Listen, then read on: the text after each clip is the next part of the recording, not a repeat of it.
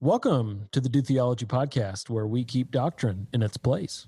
I'm Ken from Indiana. And I'm Jeremy from Utah. Today, we are playing for you an interview we conducted with Josh Buice. Josh is the director of G3 Ministries and the G3 Conference. We talked to him about what it's like to pastor the church in which he grew up, when it's appropriate to speak on politics from the pulpit, and on what range of issues, uh, should say, what range of non primary issues it is appropriate for someone to leave the church. And so, as we play that for you, I'm sure you'll have some thoughts and some reactions. I encourage you to reach out to us through various social media channels we have. Uh, our Twitter handle is at Do Theology. You can find us on Facebook, and you can email us at show at dotheology.com. See you on the other side of the music. Calvinism is much false doctrine as a woman preacher. Well, of course, in fundamentalism, you define everything as a gospel issue. This is a true mark of Christian maturity to discern the difference of issues. I got an idea.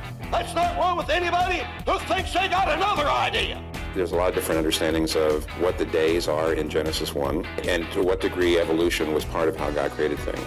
I have disagreements with him in some areas, but those are adiaphora, those are side issues, many important issues.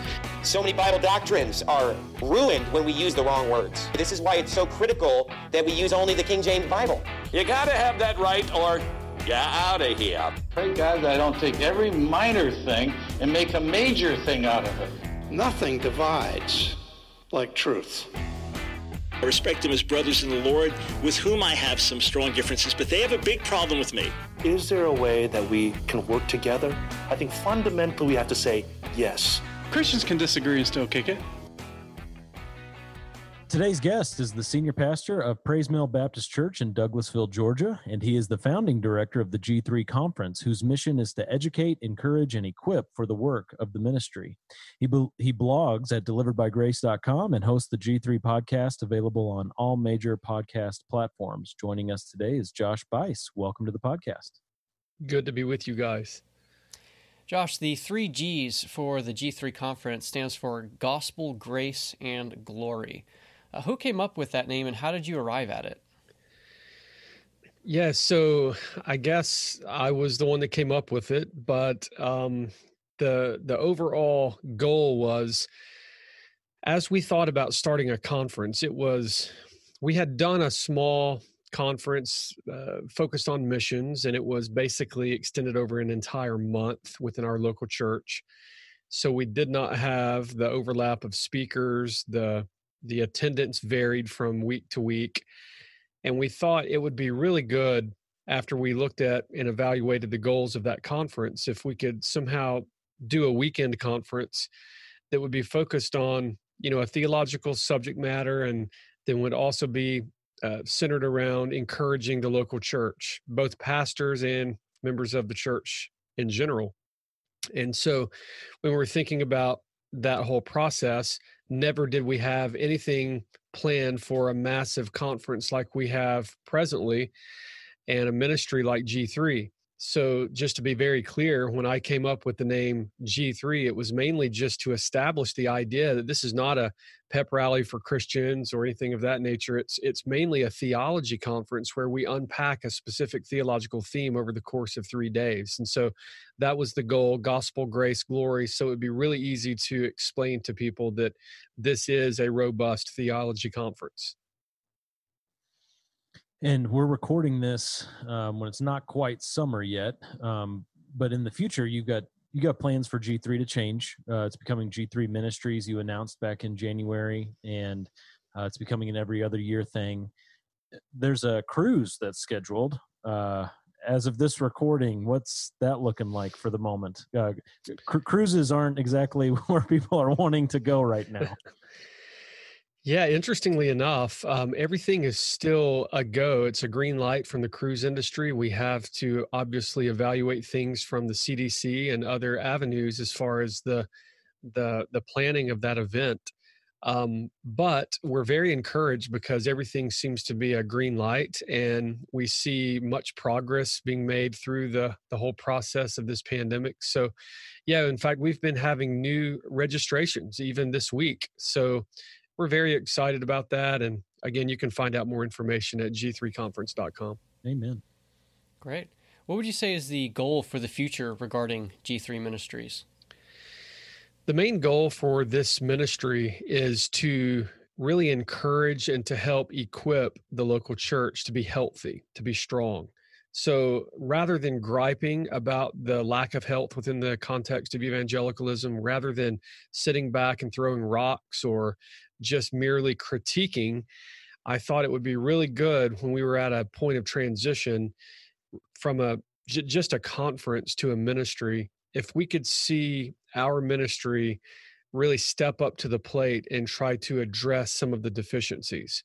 And when I'm looking at deficiencies, I'm just meaning in general. So, I mean, there are all sorts of theological deficiencies and lack of understanding regarding healthy biblical ecclesiology and all sorts of things. So, we think that one of the ways that we can do that is to provide as much material to local churches for free. So, that in terms of media content, as well as uh, printed material or else downloadable material that can be used in, say, small group settings, in Bible studies, Sunday school classes. So we're just now getting organized and we're preparing to start rolling out some of those studies in the future. So you can find out more information at our website, obviously, and also our our um, our app as well. So we have archives and and we'll keep archives available on the app as well. We would like the idea to be able to just with the press of a button be able to download that material and have it as much as possible be provided to the church for free. So I think moving forward, whether we're doing a national conference with 6,000 or more people, or whether we are doing a, a, small regional event, or a cruise, or a study tour, or whether we're just talking about uh, rolling out interviews and and media uh, you know, as far as like stuff that we could have on our website that people could access freely and have it accessible through YouTube, or whether it's Bible studies. We want to be at the heart of this ministry, helping local churches become more healthy for the glory of God. Now, shifting gears to the local church, and um, you're, you're pastor at Pray's Mill Baptist. You and your wife both grew up there, which comes with all kinds of fun stories, I'm sure. Uh, and it's a unique thing too to pastor the church where you grew up. How long have you been there in total, as far as years go, from when you attended as a youngster till now? And in what ways have you seen that ministry evolve, whether that's in terms of doctrine and theology or otherwise? Yeah, that's a good question. So I think total years that I've been a part of this church is right about 28. Um, I was away for about seven years. I came here when I was about seven. And if I do my math right, that puts me roughly 42 or 43. So that's about right. So I've been pastoring this church now for 10 years. And um, so just a tremendous honor to pastor and to shepherd the souls within the context of the local church where both my wife and I grew up as children you know that has come with both blessings and challenges obviously so you know having to as the scripture teaches to reprove and rebuke people that you love and respect through the preaching and the teaching of the word of god. That's hard. That's a very difficult task. You haven't had to do that to anyone who changed your diaper did you? Yeah. Yeah i'm afraid i have. And then and then of course Ooh. and then of course the whole idea of of burying people preaching funerals and i've preached lots of funerals in the 10 years that i've been here. In fact the the first couple of years that i was here it was uh, well the first year i was here we averaged one a month and some of those people were just very dear to my soul and so that's been it's been both a challenge and a blessing to shepherd people all the way to the very end and to be able to try to point people to Christ even at their graveside. And so uh, those are challenges. I pastor my parents, my father, my my stepmom, my mother, which is a glorious and wonderful story that we don't have time to go into. But uh, my parents divorced when I was five, and it was a horrific situation. Um, lots of human depravity. Both of my parents were unbelievers and my dad brought us to this church, Pray's Mill, Uh, we had some family connection here when I was seven. Um, both of my parents remarried eventually. And um, in due season, over the course of time, um, I became a Christian at 25. I, I was a false convert for uh, a good number of years. And after leaving for seminary, when I came back, I preached a sermon when I was here uh, just uh, visiting family at Christmas after my first year of seminary. And I was invited to preach at a small church and in our local community here. And my my mom came, she heard me preach, and the Lord was gracious and converted her. And so immediately there was restoration to broken relationships. And so now, after having been gone for seven years, when I returned as as pastor of Pray's Mill, eventually my my family came here, and including my mom. So now you have uh, a broken family through divorce and sin that's now sitting on the same pew worshiping Christ. And so what a beautiful testimony of of redemption and restoration in the in the gospel. Yeah, and to be used by God in that as the son. Um that, yeah, that's an amazing thing. Lots of unique stories there at Pray's Mill. That's cool. Um has there been any ways in which the church has evolved doctrinally through the years? Has the church was the church one way when you were growing up there, and is it another way now as you're pastoring? So the church is 178 years old. So you can imagine there have that th- there's been seasons of you know life for the church. So it's it's ebbed and flowed throughout the course of time. Uh, the oldest documents that the church had on record um, actually burned up in a house of the church clerk when it, they were stored in his attic, apparently many years ago. So the oldest records that we have date back to the late 1800s, early 1900s. I have those records even here in my office. I'll I'll look through them at times, and you can see where the church didn't really have a proper understanding of church discipline at times, but then you can see that there are people who are being disciplined, sometimes self-discipline, where they're accusing themselves and admitting sin before the congregation. And and that was documented in paperwork. Well, at church meetings. Oh, okay. uh, so when you have the church coming together for uh, church uh, membership meetings, and then you have primarily for 178 years, you have a single pastor model. Uh, so we had a couple of pastorates, at least that I can testify to, for 10 years each, that were basically preaching from a reformed uh, soteriology, from that that vein but yet not reformed in their ecclesiology. And so when I came, I led the church to embrace a reformed ecclesiology where we have a plurality of elders who are serving and leading, and yet a plurality of deacons who are primarily serving and caring for the practical aspects and the ministries of the church. And so, um, yeah, I would say there have been some seasons of growth in in those various areas. So you um, and your elders at the church there um, talking about the leadership, uh, you adhere to the uh, 1689 London Baptist Confession of Faith, and your church is in the SBC, um, holding to the um, Baptist Faith and Message. as your church's doctrinal statement. Um, I just want to read a, excerpt from that doctrinal statement. Uh, it says, Cooperation is desirable between the various Christian denominations when the end to be attained is itself justified, and when such cooperation involves no violation of conscience or compromise of loyalty to Christ and His Word as revealed in the New Testament. How have you seen that statement uh, played out in your ministry?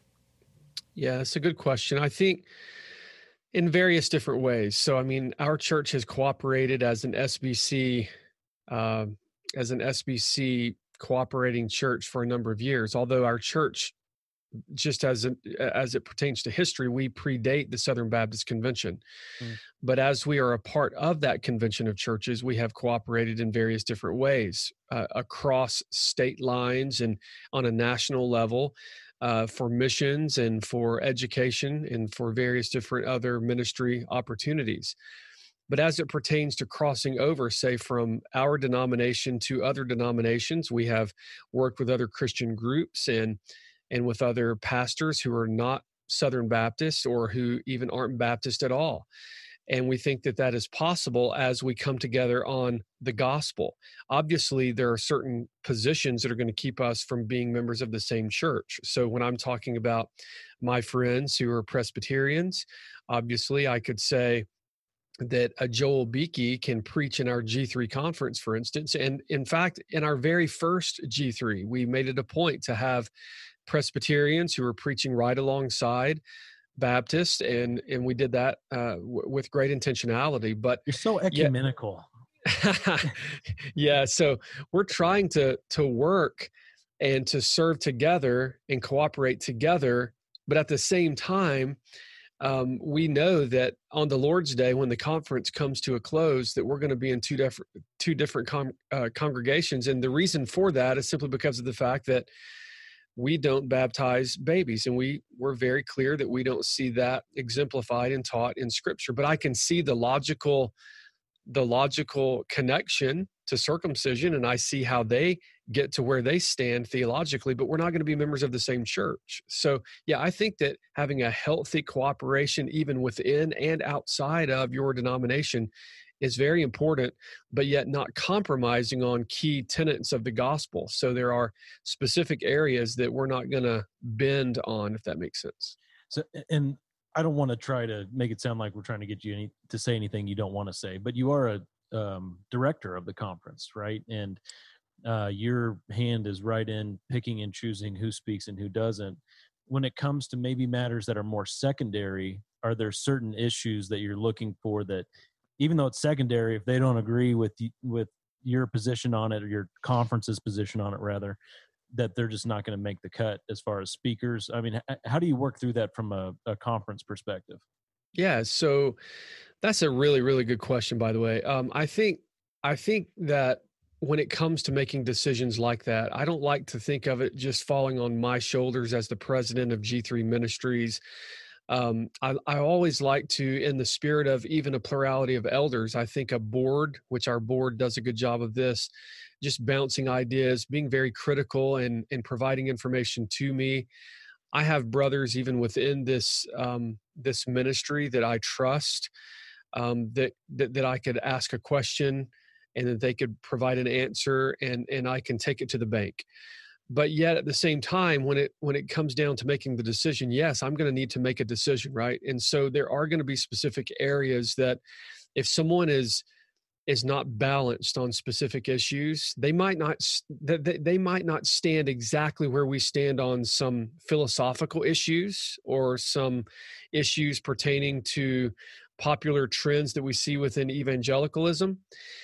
But yet at the same time if they seem to be trending in an unhealthy way, then we're going to say, well, we don't think it would be good and wise for us to have them speak within the context of our church ministry. So, or even within the context specifically here, talking about G3, our G3 conference. And so now that the G3 has moved outside of the outside of the the boundaries if you will of our local church so it's governed by a board and so we'll have those conversations and so, just to be specific, let's just say that we're talking about an issue like social justice, for instance. Well, I've been very vocal and, and very emphatic about where I stand presently on the subject of social justice. Um, I don't think that someone that disagrees with my position on matters of social justice would would have to be classified as a heretic. But I do think that it would be unwise for us to have someone who's pressing critical race theory into the context of evangelicalism to be preaching at G3, if that makes sense, because we would say that that's not helpful, that's not profitable. And so I've been very much um, in opposition to Resolution 9 within the Southern Baptist Convention. So having someone that's a champion of Resolution 9 is, is going to be a bit confusing to the attendees. And I think, by the way, to be a good steward of the ministry that I'm trusted entrusted with, uh, we need to make sure that we're vetting the speakers well and looking to make sure that that they're standing firm on on key issues. Hmm. Now, as a as a pastor, uh, and I think it's great that you're not just just in the conference world, but that obviously um, being a pastor, you are mostly in the local church world, and the conference is uh, something that's more into the side instead of the other way around, which uh, of course, is much healthier. um, but as a pastor, you have an understanding and a passion for the local church's role in a believer's life. And recently, as you've been preaching through Romans, you taught that we should not have a higher allegiance to clubs and organizations than we do to the local church. Now that you are a major conference director, though, as a part of your ministry, has it been a challenge to maintain an emphasis on the importance of the local church, on local church fellowship and local church leadership in a world where so many professing Christians would rather listen to Christian celebrities or go to the big events just to experience something that's unique? Yeah, that's a really good question. Um, for me, it's always been about the local church, and that's why the ministry exists. So, for me as a pastor, as this conference exploded and started to grow, obviously there was going to need to be some decisions that were made. And so, for me, I was looking for ways in which we could steward the ministry well, do it with excellence for the glory of God, but yet not take away from the local church. And so eventually I had to make a decision to uh, separate the separate the conference ministry G3 itself into a 501c3 ministry, so G3 ministries, and then separate it from the local church. And then one of the things that had to be determined was what would be my role. And so I made a, a clear announcement to our church that in the in the process of this transition, that they were not to look for me to in any way resign from the church in order to go and be the president of G3 Ministries. That we're going to have someone that can be hired for that process, that can be the director of operations and ministry development. And yet I can retain some form of the president's role in directing and sitting on the board and helping make decisions, but yet I'm not going to be consumed with the day to day operations of the ministry in and of itself. I'm going to give myself and my time and my effort and my my abilities to shepherding within the context of the local church. Now, what I will say is that every time that we come to the G3 National Conference, we're going to make an emphasis that as the conference comes to a close on Saturday, we want everyone who can to be back in the context of their local church on the Lord's Day. And if they're carrying over from the conference and they can't make it back on the Lord's Day, then they can join us or some other like minded church in the area and worship and to be to, to be very much engaged. But the idea is that we come together to strengthen and encourage but then to go back into the trenches to get back into the difficult circumstances to to bring about resolve in the broken relationships to to go forward in the difficult uh, aspect of preaching and teaching and studying the word and preparing to shepherd souls and marrying people and going through marriage counseling and and going through the process of counseling people as they're preparing to die and then preaching their funerals and all of this is what I believe God has called us to as Christians. But specifically me i think one of the the, the main goals has been to make g3 and center g3 as a focus on helping the local church and so yeah i'm going to be very much engaged in our local church but yet connecting g3 to that passion so that we can do great things for god's glory it does seem like there is um, a bit of a culture at christian conferences and I, I don't think there's anything that conference directors or planners or organizers could do to prevent against it. But I mean, there is a twinge of that unhealthy aspect, like almost like roadies for a, a, a band, like Def Leppard roadies at a, at a Christian conference or something. I mean, who just every year we got to go to this conference because it's so wonderful and magical and unique, which is fine in and of itself. Like recognizing the the benefit and the encouragement that comes from those, but uh, it, can sometimes make the local church look so boring and mundane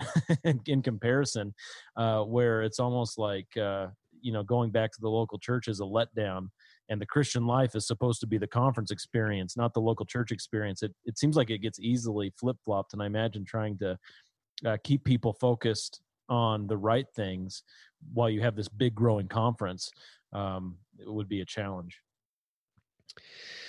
Yeah, it can be a challenge. Uh, I think if your heart is in the right place, though, you will see that it's kind of like going on vacation. You go on vacation you stay in a nice hotel you you visit a new city you you eat at new restaurants. There's all sorts of of things you do right. when you're out of town but then you you always know that you're not at home and you you go back home when this is all over. And and that's the idea of a conference is that a christian conference should help us to re, to, to be reminded that what we feel when we're at a conference is somewhat unique. Everyone's on their best behavior um, everyone's being very polite to one another even a, a, a, you know it as it pertains to differences of you know theological perspectives. And so we're trying to treat one another with respect and honor and and yet we walk around and overlap for you know 3 days and then we go back home. And we go back home and we think well why can't why can't the church be like the conference? You know i don't feel the same way.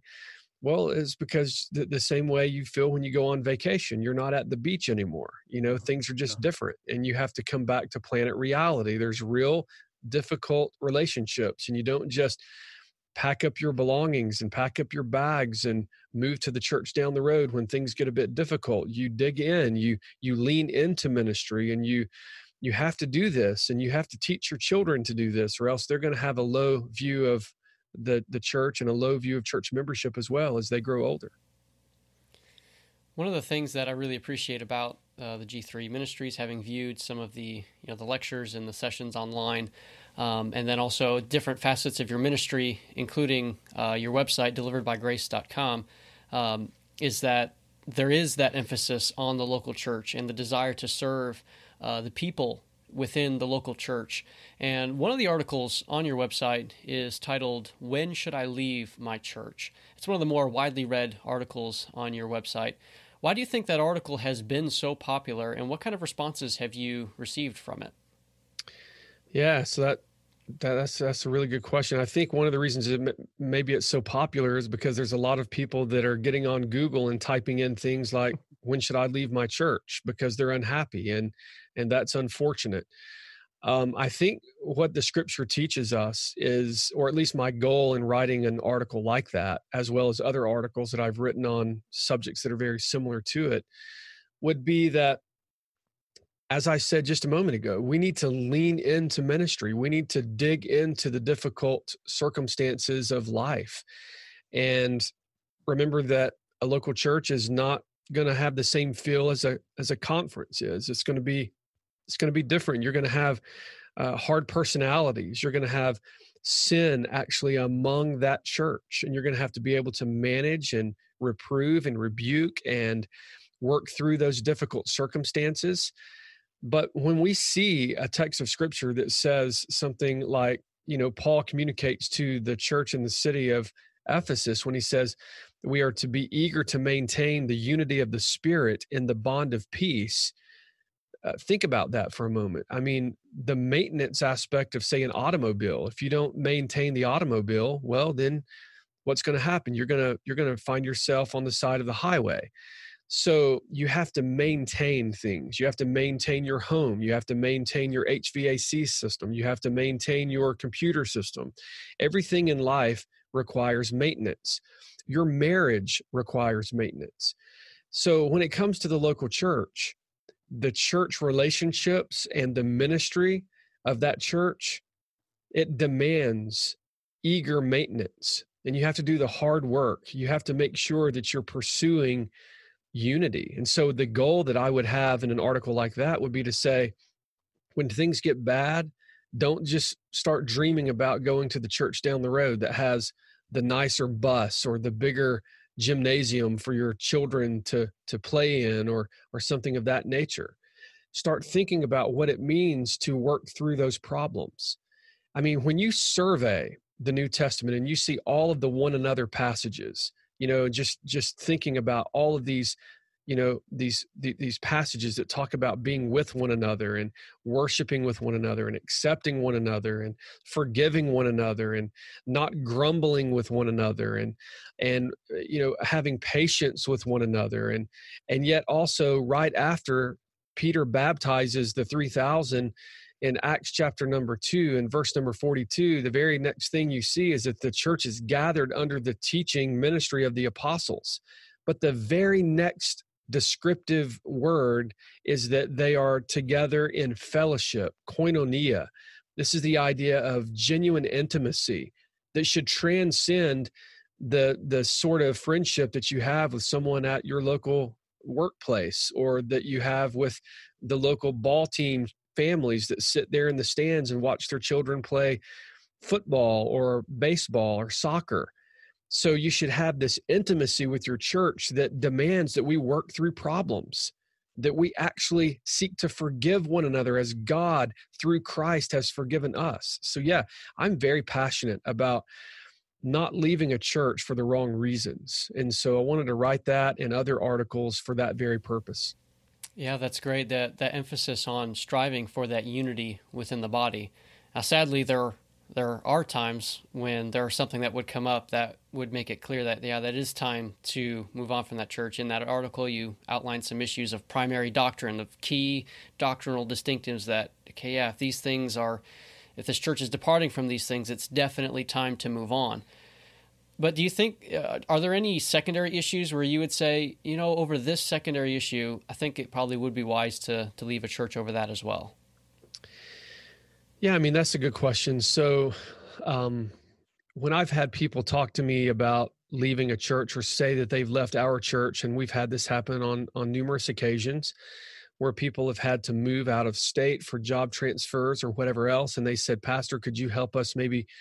find a church or maybe could you help us locate a church that is like-minded and and I'm happy to do that but I think one of the things that I would I would encourage in that scenario would be don't buy a house before you find a church because oftentimes we've had people join our church that are driving 45 minutes because they moved into the city and they bought a house and they started looking for a church and then they eventually widened their search and ended up 45 minutes away.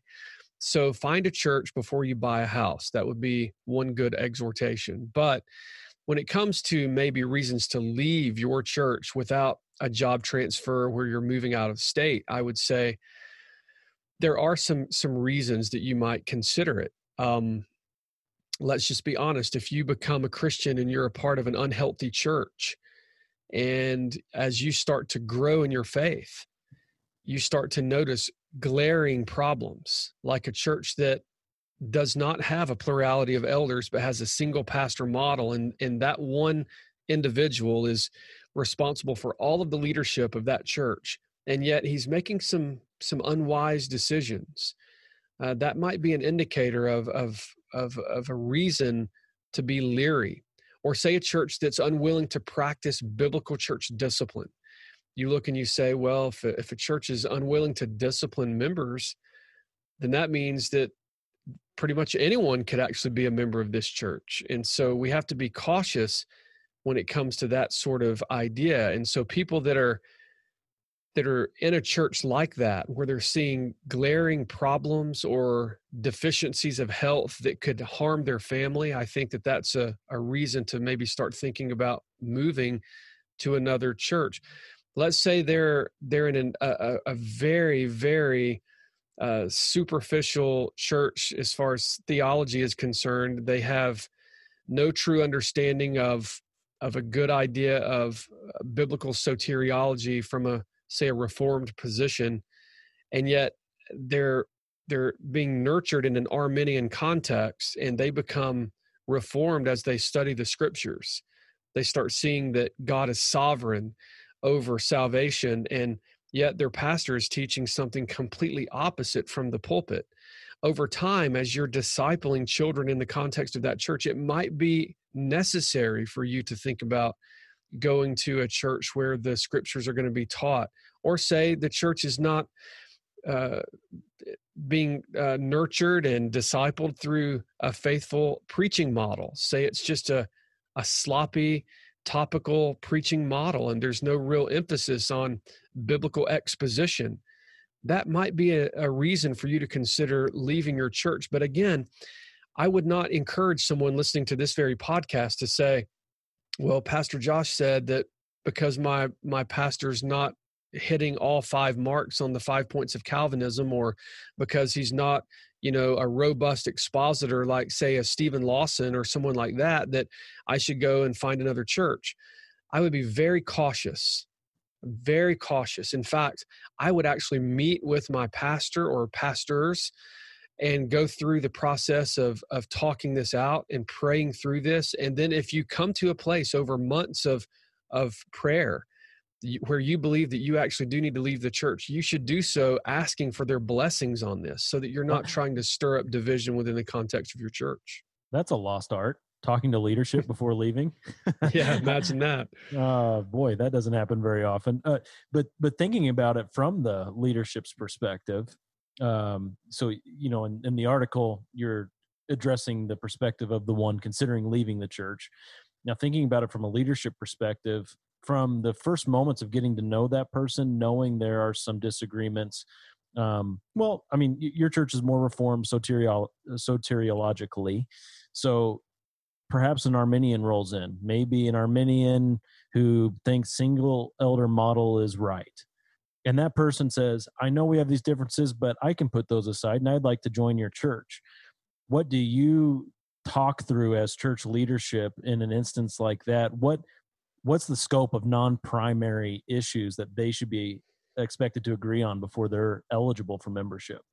Yeah, that's a really good one. So the main thing that they're going to have to be able to say is that we're we're going to fall in line with and not and and we're not going to try to teach or to lead our friendships and with the influence that we're given as we grow within the church we're not going to try to lead people astray from the doctrinal statement of the church.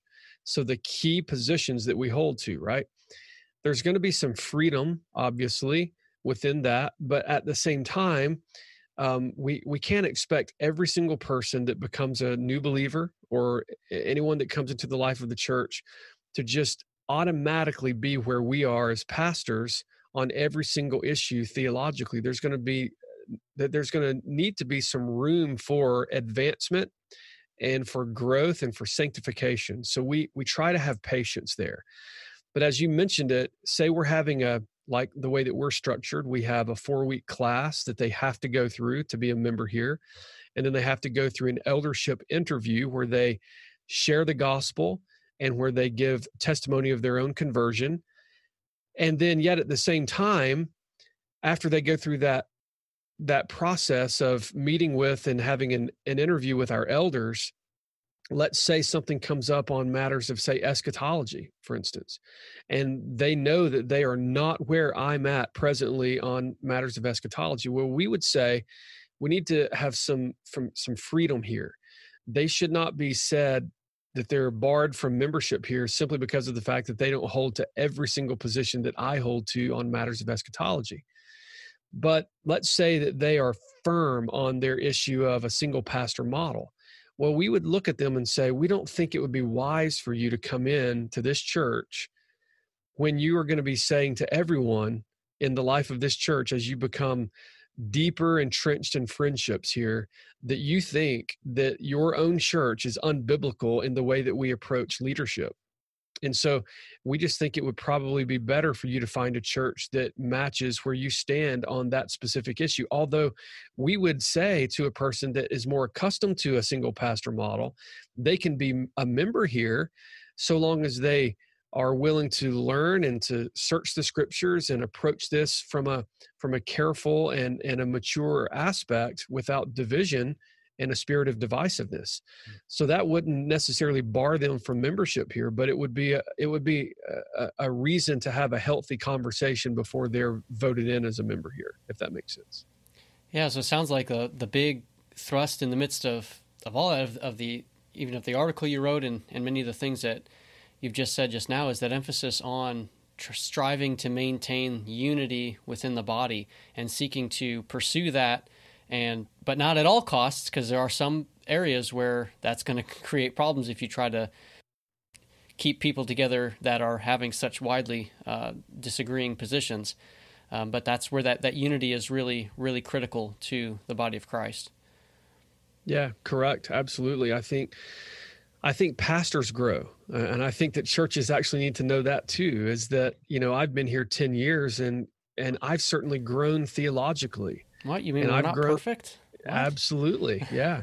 I mean, I was in my early 30s when they called me to pastor this church. And so I would think that if you call someone in their early 30s, you would have to think that, let's say that man's going to be there until he's mid 60s or, or 70s, Lord willing, that there's going to be some growth in that man's life. I would hope so.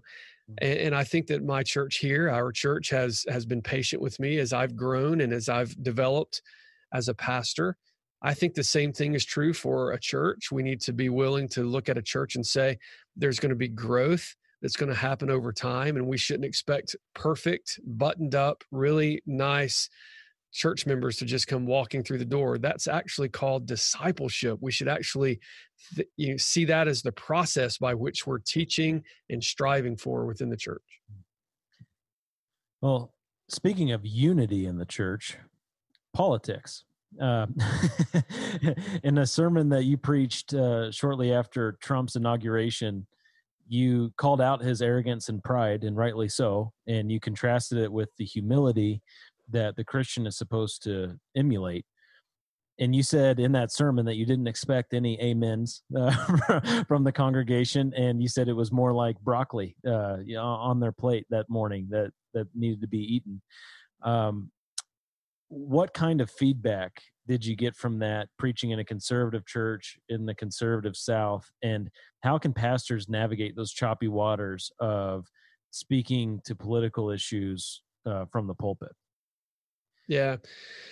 I think the main thing that we need to remember as pastors is that our responsibility, primarily speaking, is to preach the Bible every single week. And so, one of the tragedies, I think, even as I look back at, I could say, just eh, from a personal standpoint, I can say there has been some really good, you know, uh, benefits that have emerged from, say, the uh, civil rights movement and the desire to have you know, an emphasis on injustice and things of that nature in the past.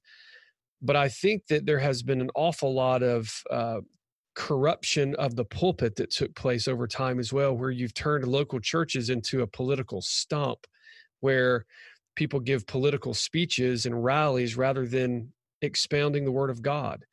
And so I think that our methodology needs to just be week by week proclaiming and expounding the word of God and not being afraid to actually say what the Bible says and to address those issues.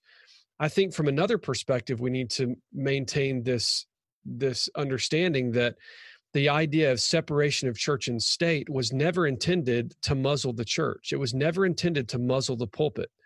So the idea is that the pulpit should be free to address the injustices and the corruption and the arrogance and the faults of of politics and of politicians from a national level to a local level.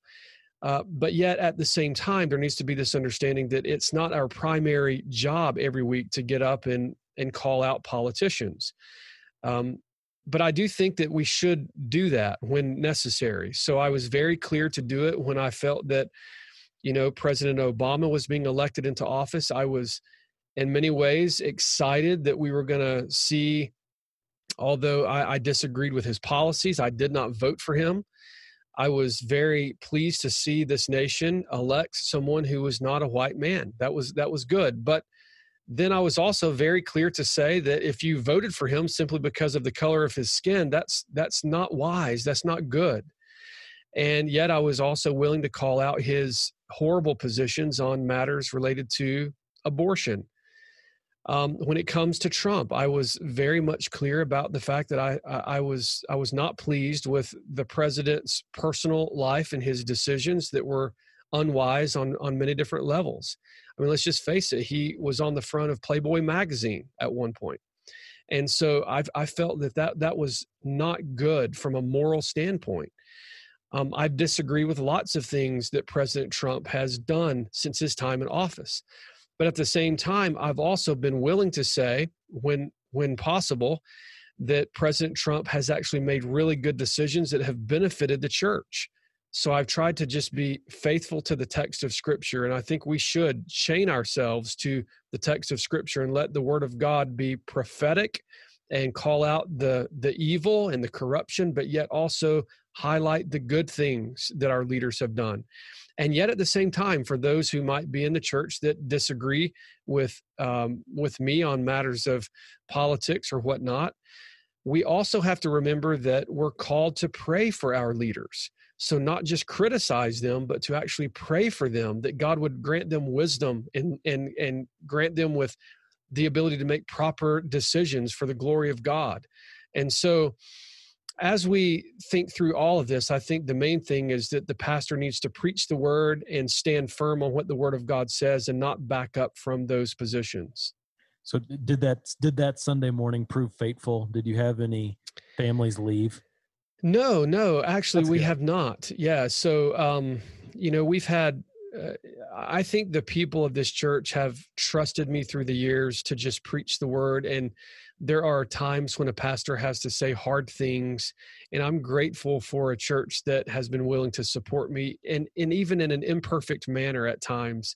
You know, I've, I've, I've gone home after sermons like that and looked at my wife and said, was it really as bad as I think it was? Like I said something that it wasn't re- because, you know, I, I try to memorize my outline. I'm not just glued to an outline the whole time.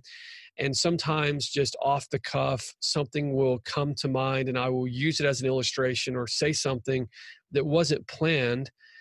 And yet, sometimes I'm trying to wrestle through was that the Spirit of God helping me, or was that Josh just being really dumb? You know, so yeah it's hard hard to know uh isn't it uh i i know the feeling too well so we evaluate those decisions like that we evaluate that by monday morning you know opening up the word and saying was was that faithful was that a statement that was faithful to the text or was it not mm. and gratefully so you know with the council of elders if i do say something really stupid i'm going to have elders on tuesday morning in our elders meeting that are going to say that probably wasn't good you know what a blessing that that is too you know to be able to have that yeah, absolutely. We have to, I think, as pastors, have men.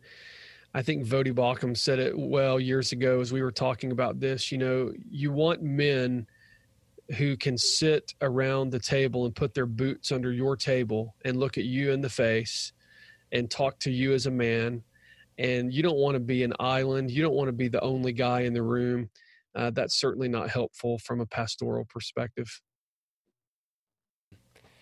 Well, we really do appreciate you. I've got one more last question for you, and I'm very grateful for your time. Um, but what what parting words of encouragement would you have for uh, leaders in the church, lay people alike, and uh, within a local church? They're trying to live out their convictions. Uh, they're trying to strive for unity within the body of Christ, developing convictions on theological matters and and conscious issues.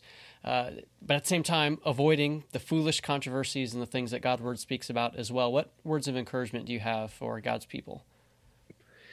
Yeah, I would say be patient with one another. Uh, remember that when people come into the life of the church, if you're a pastor, remember that they're not going to be, you know, where you are or on specific issues overnight. Um, if you're coming to pastor a church and you're new to the congregation, you can't expect that church to be where you are theologically overnight. So, uh, one man said it this way, and it resonated with me really well. If you're a new pastor in a new church, uh, and you expect that church to grow quickly, just remember to be patient. Plant a fruit tree, a small fruit tree in your backyard. And when you're able to eat off of that fruit tree, with mature fruit, then you should look at your church and say, by now we should have already seen good, healthy growth. Um, as it pertains to the members of the church, I would say, don't get on social media and call your, your, your fellow church members out. Don't get on social media and do those sub tweets, vague book, little, you know, sort of updates where everyone in the church knows who you're talking to, but you didn't really name that person that's really the way a coward operates. And so if you have a problem with someone in your church, go to that individual in love, sit down over a good a good cup of coffee and have a spirited discussion for the glory of Christ. Be patient with one another. Be eager to maintain the unity of the Spirit. And don't pack up your belongings and just go down to the next church down the road, three and a half miles down the road, over petty little issues because your children are watching and they're going to learn how you make decisions and they're forming their understanding of the local church based on how you behave presently. And one day you're going to have to answer the question why are we going to the white church and yet we used to be members of that that church with brown brick down the road. Why, why do we go here now rather than that church? And you're going to have to answer them. And if you've made unwise decisions you're going to have to look at them and confess that or you're going to have to lie to them and just make up some excuse. But if you're truthful you'll have to say well i was really immature at the time and uh, we moved churches because of a dumb a dumb reason and i've learned now that that was not good but we're going to stay here now and we're going to work hard and we're going to be faithful. So yeah that would be my parting exhortation. Amen. Good thank stuff. you well thank you josh for your time and we trust this will be beneficial uh, to those thinking through these issues. Really appreciate it.